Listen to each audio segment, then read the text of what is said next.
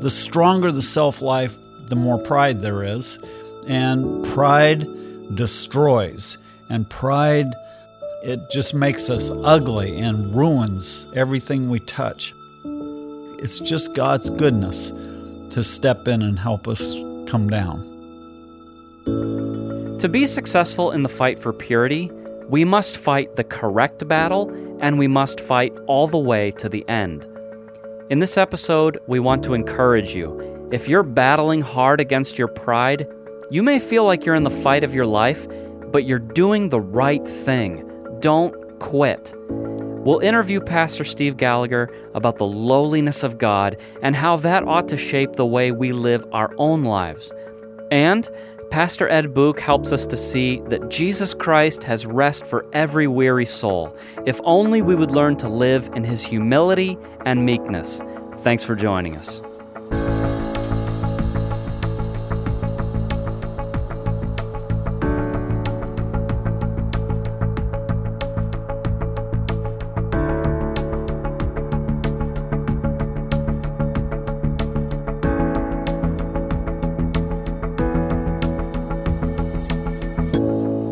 Last year on Purity for Life, we did two long series of shows that identified some of the most foundational truths about getting victory over sexual sin.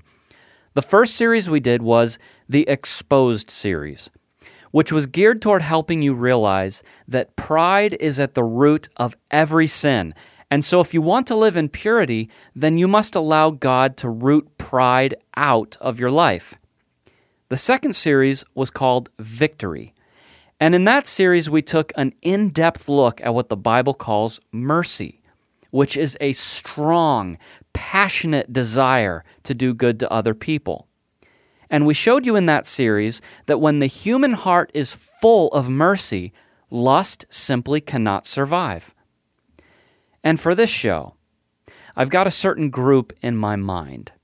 I'm thinking of the person who listened to both of those series and they really impacted you, maybe even to the point where you know that something radically changed in your life.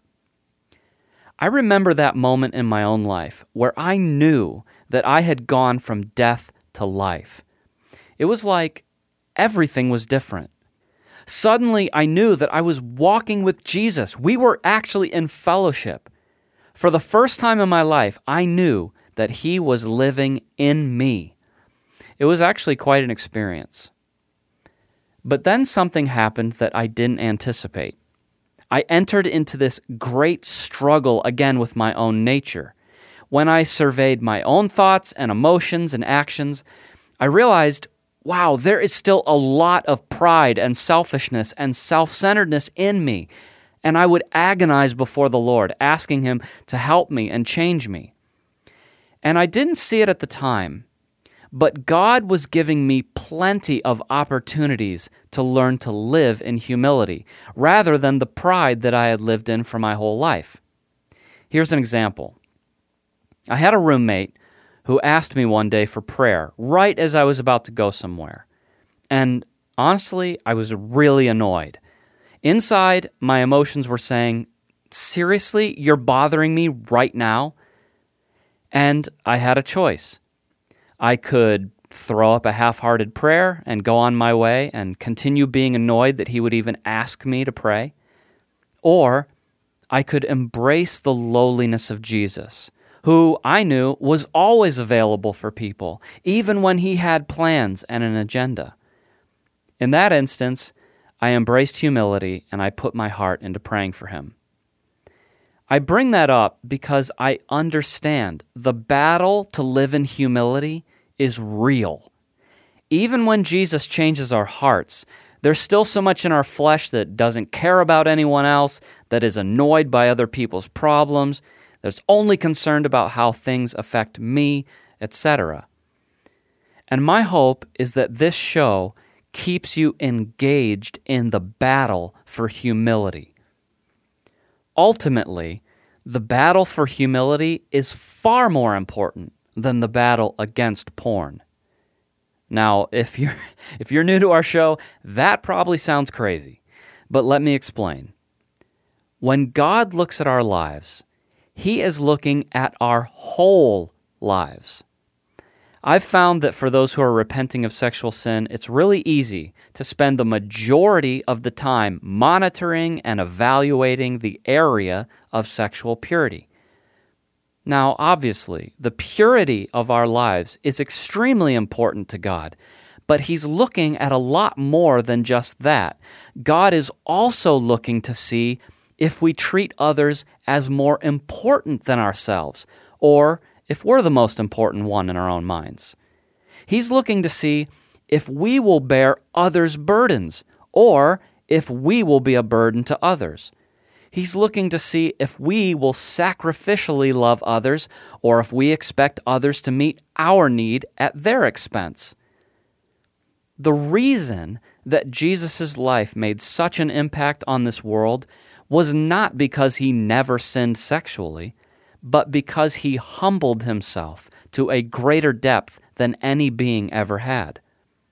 And if we're going to be his followers, then we must go where he went. In the next two segments, you're going to hear about embracing a life of lowliness.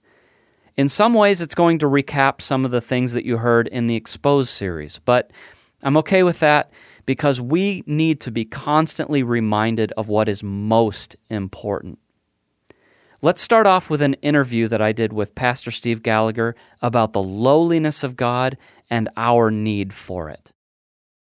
So, Pastor Steve, we want to talk about humility, and humility is so important because God makes it really clear in His Word that He because of his lowliness and his humility, is repulsed by pride. And so that creates a barrier between him and someone who is proud. So, humility, if we're going to be Christians, humility is absolutely essential. It's a condition for fellowship with this humble God. But it can be hard for us because humility is not really easily defined.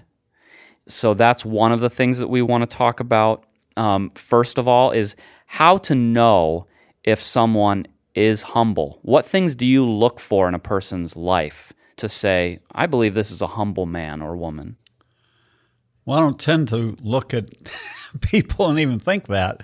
but um, let me just say a couple things about humility. I think maybe the reason why it's hard to define is because it's a negative to something, meaning okay. that it is not pride. Uh huh. Pride is a something. Okay. Negative is the absence of it. Okay. So, what is pride? Well, pride is self importance, mm-hmm. And it comes from um, the self life. So, the stronger the self life, the more pride there is. And pride is the aspect of the self life that protects the ego. So, it's like a watchdog mm-hmm. that's going to protect that ego no matter what. And if it has the opportunity, it's going to do it by rising up and making itself look better than other people around it. Or if it feels threatened, mm-hmm. then it's going to attack the person. Okay. um, you know, the perceived threat. And the problem that God has with it, first of all, is we have to humble ourselves. We have to come down to even approach him mm-hmm. because he is such a magnificent, awesome being. And he is humble by nature, also, as you said. And so, you know, when you think of the devil, how the devil rose up against God, that is pride, and that's right. the spirit of the enemy. So, yeah, that's why God abhors it mm. because it's coming against him mm-hmm. and he can't interact with the person that's in that. So, like I say, I don't like look for things, but when someone's a prideful person, I mean, I can't help but see when it comes out. Uh, so that's all I would say to that. So, yeah, that's interesting when you think about the life of Jesus because when you talk about either protecting self or rising up against other people, you don't ever see that. No, never. I mean, he lived his life always with the uh, mindset of wanting to do for others, even at his own expense.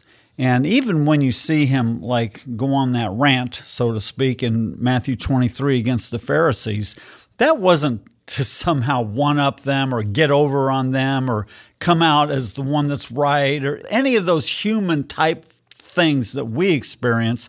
That was for one thing only, and that was to protect other people from their um, yeah, their ugly pride and the false system of religion that they had set up in Judaism. And that rant, so to speak, has been there for 2,000 years for everyone to see. Here are the things that we don't want to see in Christianity, these kinds of things. Mm. And maybe even to reach some of them. Yeah, I mean, some of them did come to the Lord eventually. Uh, so maybe it began on that day. Maybe he was putting his finger on something that they could not squirm out from under. And, you know, the conviction of the Lord, the truth, maybe that just was stirring something up inside. And then after Pentecost, maybe they were some of those priests that actually did come to the Lord.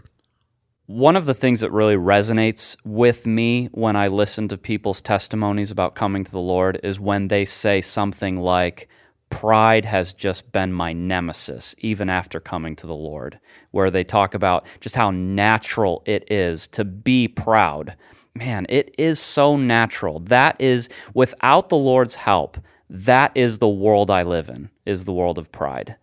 And you know, you've been working with people for over 40 years, so you've got a lot of experience watching God's dealings with people as He's teaching them this life of humility.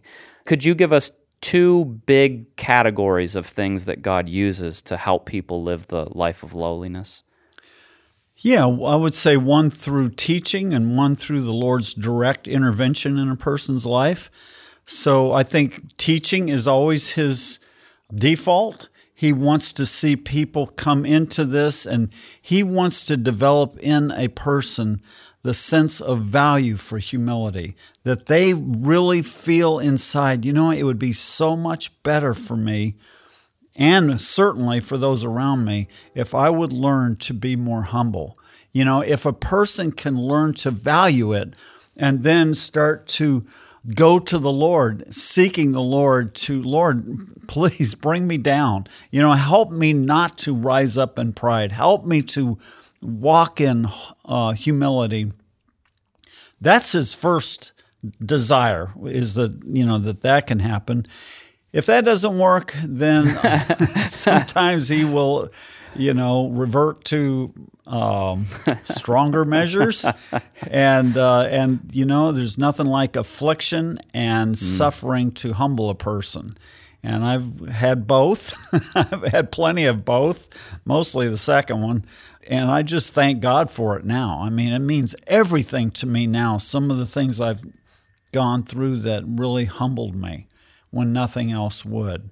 You know, so yeah, those are, I mean, he's got other things in his arsenal, but I would say those are the two main things he uses. Yeah, it's like when we tenderize meat, you know, it's here comes the hammer. Yep. definitely does something.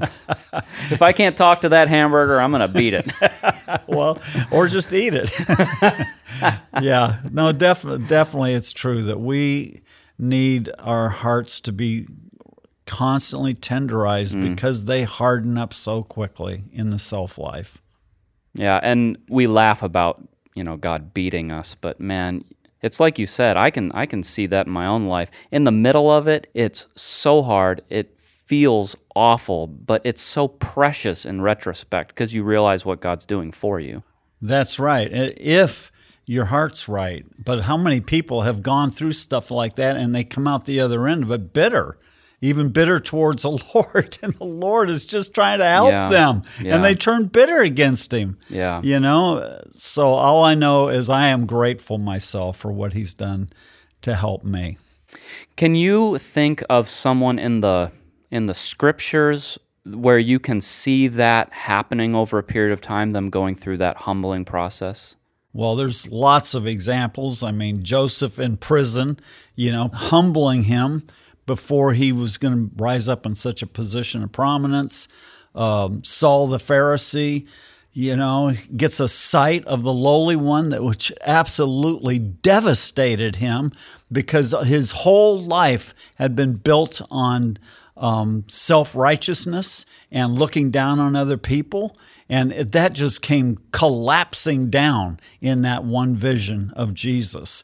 Moses, you know, who was so prideful in the uh, Pharaoh's palace and that whole life, all that he went through there, and then he kills uh, an Egyptian soldier, and you know that's where he was. That he he had become self righteous, hmm. and that drove him to killing that soldier.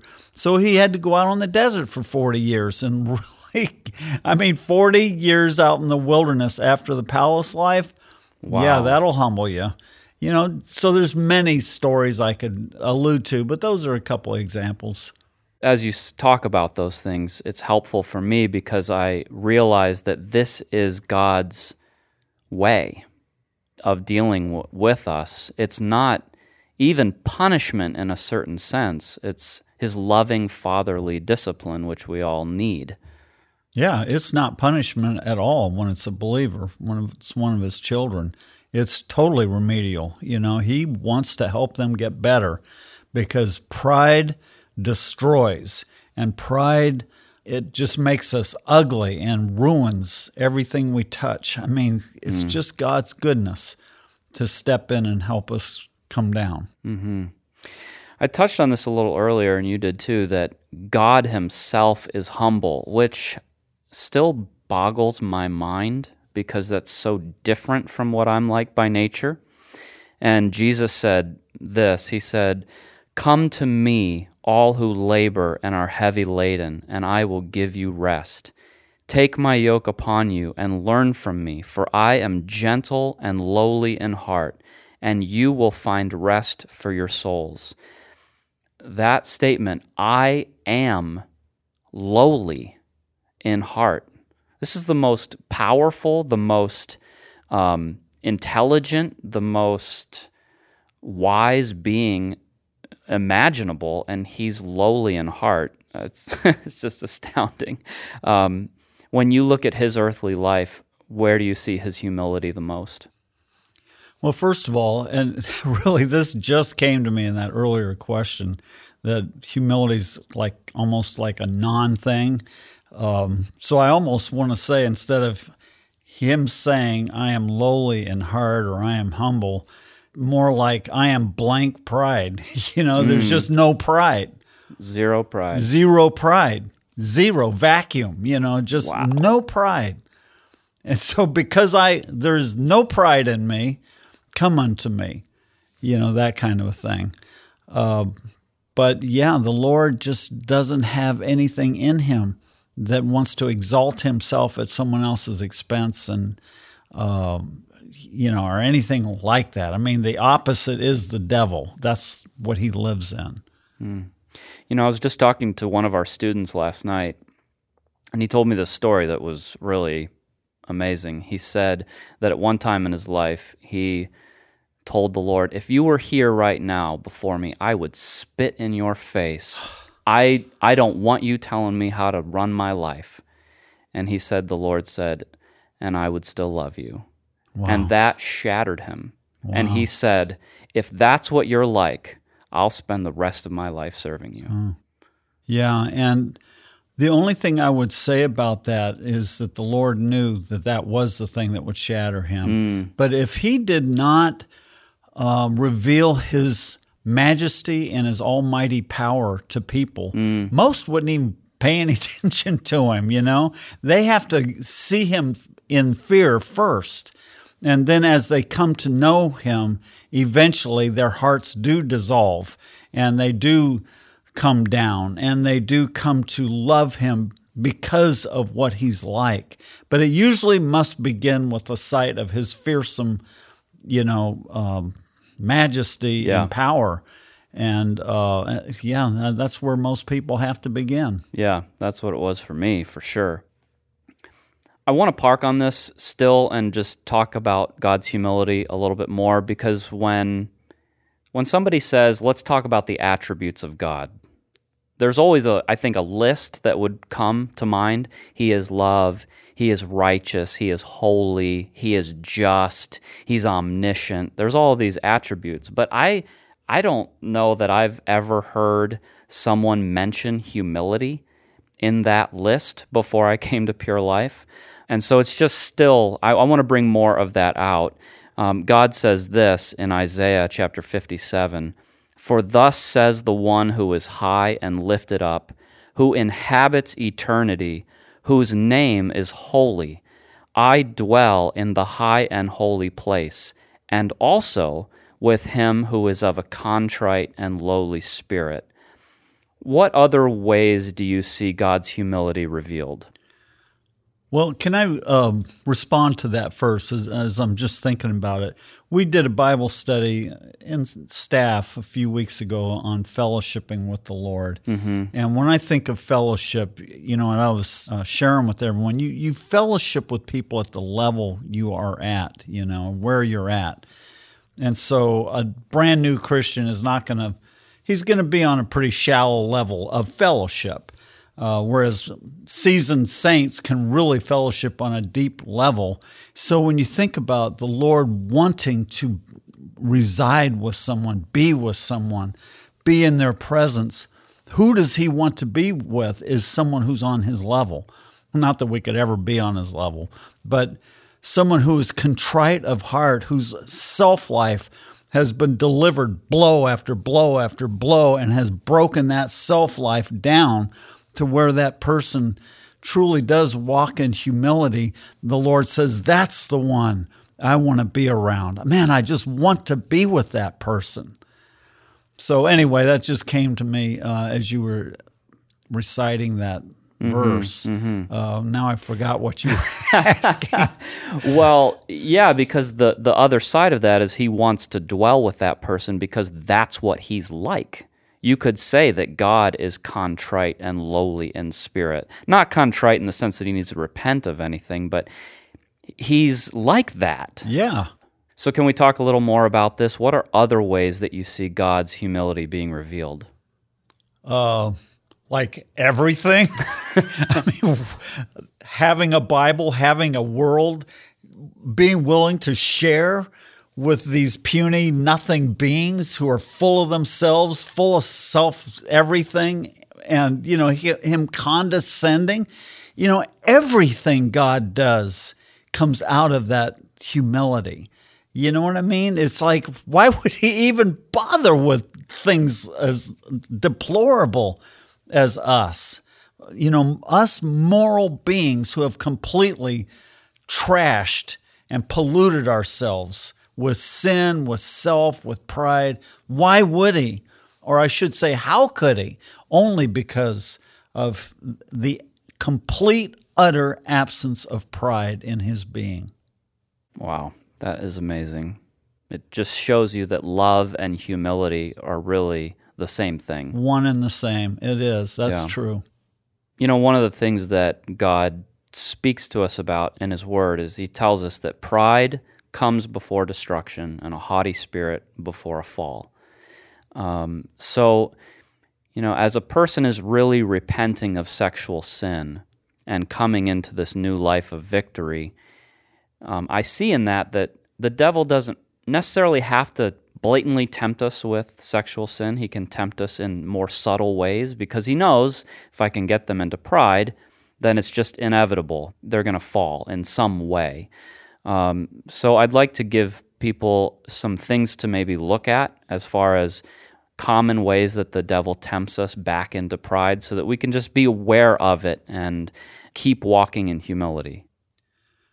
Well, you can't be in sexual sin without being in pride.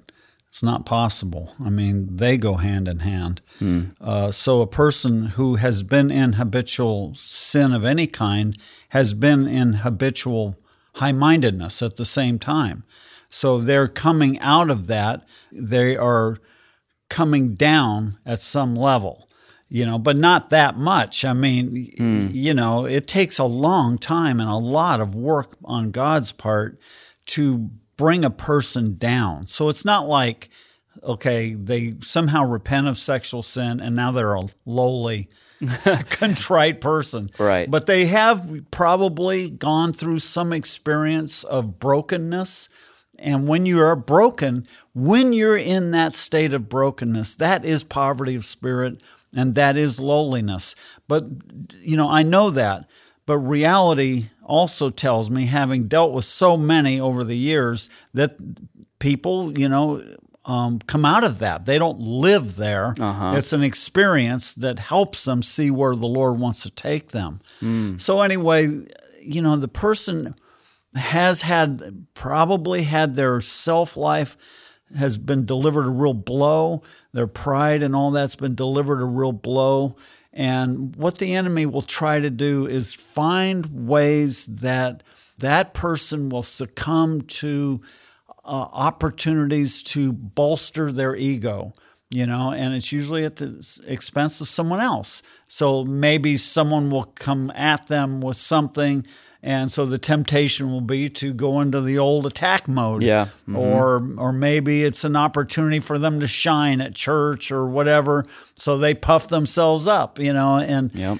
i mean it's endless the different ways the enemy can come at us and uh, and draw us back into that same kind of devilish thinking. And but you know the Lord's there to help us, and especially once we start recognizing it, then we can say, "Oh, wait a minute, I'm not going down that Right. path," and the Lord will help us to you know walk away from that opportunity. Yeah, and what an amazing graciousness in the heart of Jesus that even using our failures to humble us. Yeah, to bring good. Yeah. to us, you know. Yeah, definitely. That's it's another picture of his lowliness that he would just even think that way. Mm-hmm. Amen. There's so much to think about and chew on, so I really appreciate you taking the time. Yeah, it was a blessing. In Scripture, sin is sometimes described as a heavy weight. A life full of sin is wearisome and laborious. This is why repentance brings such refreshing to the soul, because the weight of sin is removed. Recently, Pastor Ed Book looked at Jesus' words in Matthew 11 and admonished our students to learn of him and to find his rest. I'm going to read out of uh, Matthew 11. if you care to turn there, I some of you might know it by heart. But um, it was that song. Well, it's the whole evening, really, but that song, All I Want Is to Know You, Jesus. And I found myself, you know, like asking that as a question, you know, is that really all you want? Because if you want to know Him, you know, here's a passage at the end of Matthew 11 that tells us something about knowing Him. Jesus said in verse 28, Come to me, all you who labor and are heavy laden, and I will give you rest. You know, uh, these Thursday night services were like uh, a lifeline to me in the program. I don't know how they strike you all, but like I, I knew if I could just make it to Thursday night, we would have a service, a, a worship time with the Lord, and I would get renewed. I would get refreshed. I, I could make it, you know, so to speak, if I could just get through to Thursday night as I went through my work week. Because I mean, it was a wonderful job, but I was so tired. It didn't matter. You know, my counselor made up for it. He had this homework drawer that, you know, I'm pretty sure I worked my way through at least two thirds or three quarters of his homework drawer by the time I graduated. I mean, he had no mercy when it came to homework assignments. yeah, that's true. Yeah. But, uh, you know, so I was up till 10 or 11 trying to churn out all this homework all the time. And so I needed a gravy job, you know. but anyway, I was still tired, so tired all the time. And this passage, you know, come to me, all you who labor and are heavy laden. You know that, and the, when you've labored under sin, it's all the more heavy and weighty. And some of you aren't far enough away from laboring under sin to even get rid of that burden yet. You know, I don't know how that works exactly, but it's still like you, you still feel the weight of it. You, you just, you're only a, month or two months, whatever, removed from it, and, and you still are carrying some of the guilt, some of the shame, uh, just the, the whole dirty, filthy mess of it with you as part of who you are and what you are. And Jesus is inviting us here come to Him. He says, I will give you rest, but take my yoke upon you. You know, you we've been under the yoke of sin, and it's amazing how willingly we come under the yoke of sin and how stubbornly we resist the yoke of Jesus. And it's one or the other. There, there will be a yoke on you. And you have a lot to say about which yoke you're under, which yoke you're willing to wear. And I promise you, Jesus' yoke is much easier than the one you've been so accustomed to. And it's a custom fit yoke. It won't leave that chafing soreness like your other one did. Take my yoke upon you and learn from me. Or I think most translations actually say correctly, learn of me. Because that's, you know, what that song was like, all I want is to know you. Well, learn of me then, for I am gentle, or meek is a better word there, and lowly in heart, and you will find rest for your souls. That's where you really want the rest, too. You know, this body is going to decay, it's going to die, it's going to turn to dust, you know, but my soul, I want a rest. And I want that better rest that Hebrews talks of, that eternal rest that never ends and never leaves me needing something else in its place. You will find rest for your souls, for my yoke is easy and my burden is light. But you have to learn something of Jesus if you want to experience that rest. If you want to get rid of that heavy laden feeling that's been with you for years and years and years, and some of you have carried it so long you probably wonder if I really can ever be free of it. Yes, you can. Yes, definitely, you can be free of it. Jesus wants to, and He's telling you right here one of the things you need to know about how to get out from under that is learn of Him.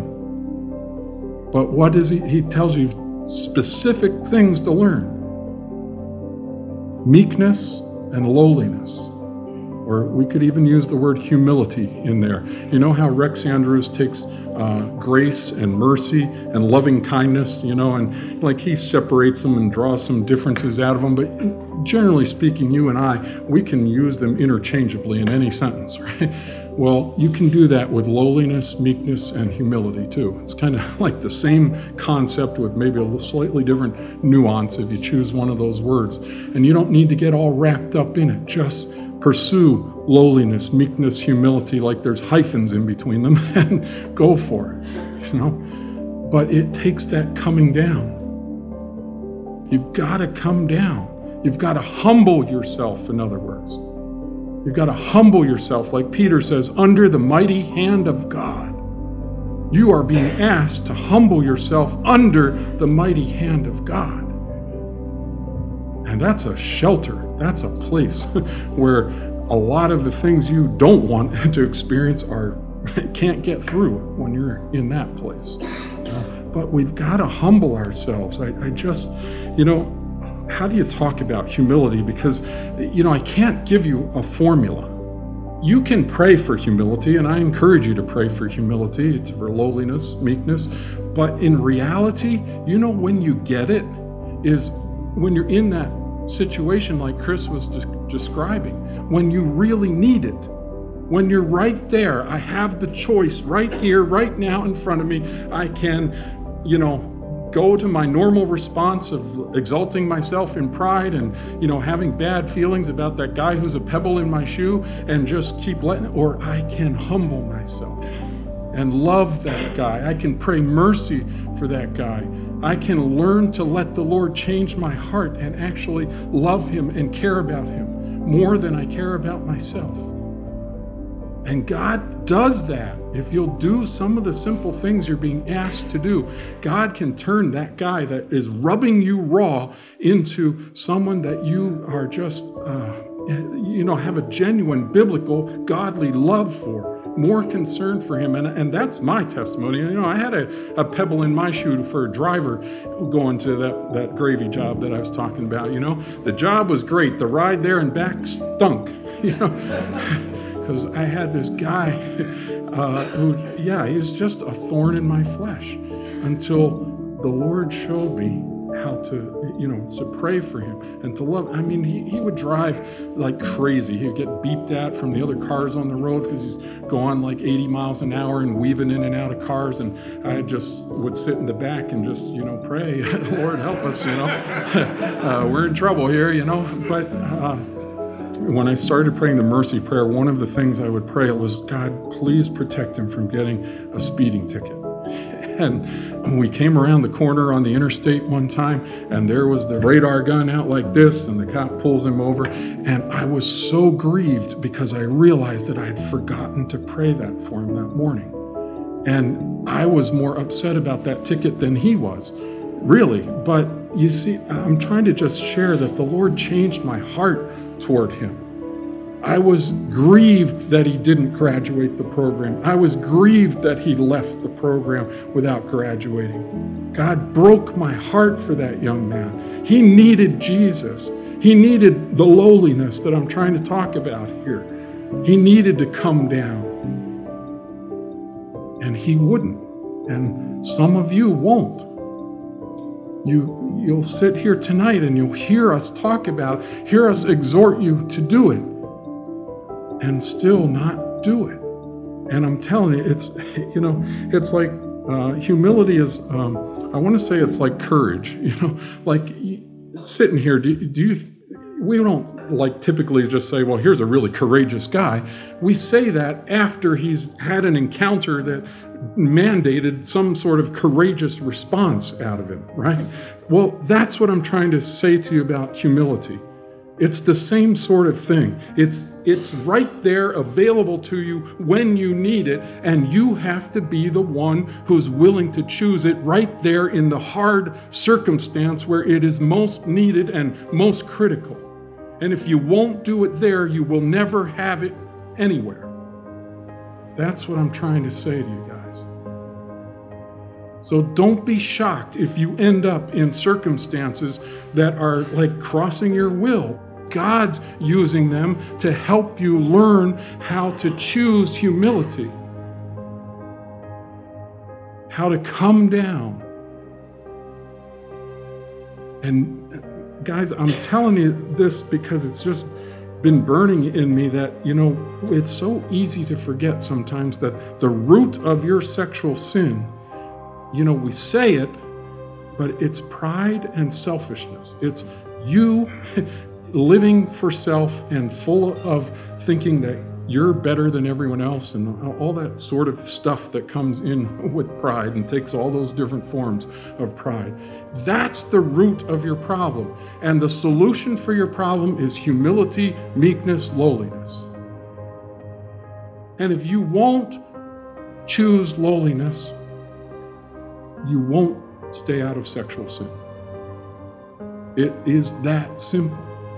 Once you've paved the way into sexual sin, if you won't choose lowliness, you will end up back. Your pride, your selfishness will take you right back eventually to sexual sin and even probably some other things that flow out of it. That's why it's so critical. And here's Jesus telling us how we need to know Him. This is what you need to know about. You knew lots of things about Jesus, but I'm telling you, you did not know this like you need to know it, or you wouldn't be here. And it's true for me, and it's still true for me. I can't forget this when I sit down up here in a minute. I have to renew this every day and be willing to choose humility. Hey, all, thanks for joining us on this episode of Purity for Life. And I wanted to send a special thanks to all of you who have reviewed us on Apple Podcasts. It's a real blessing to see that the Lord is using this show to help you in your fight to live a pure life in the midst of an impure world. That's it for this episode, and we'll see you next time. Purity for Life is a production of Pure Life Ministries. For over 30 years, Pure Life Ministries has been the go to for those whose lives have been devastated by sexual sin. Visit us on the web for more information about our life changing counseling programs and powerful teaching materials. Also, check out our video clips of men and women whose lives have been radically transformed. All that and more at purelifeministries.org.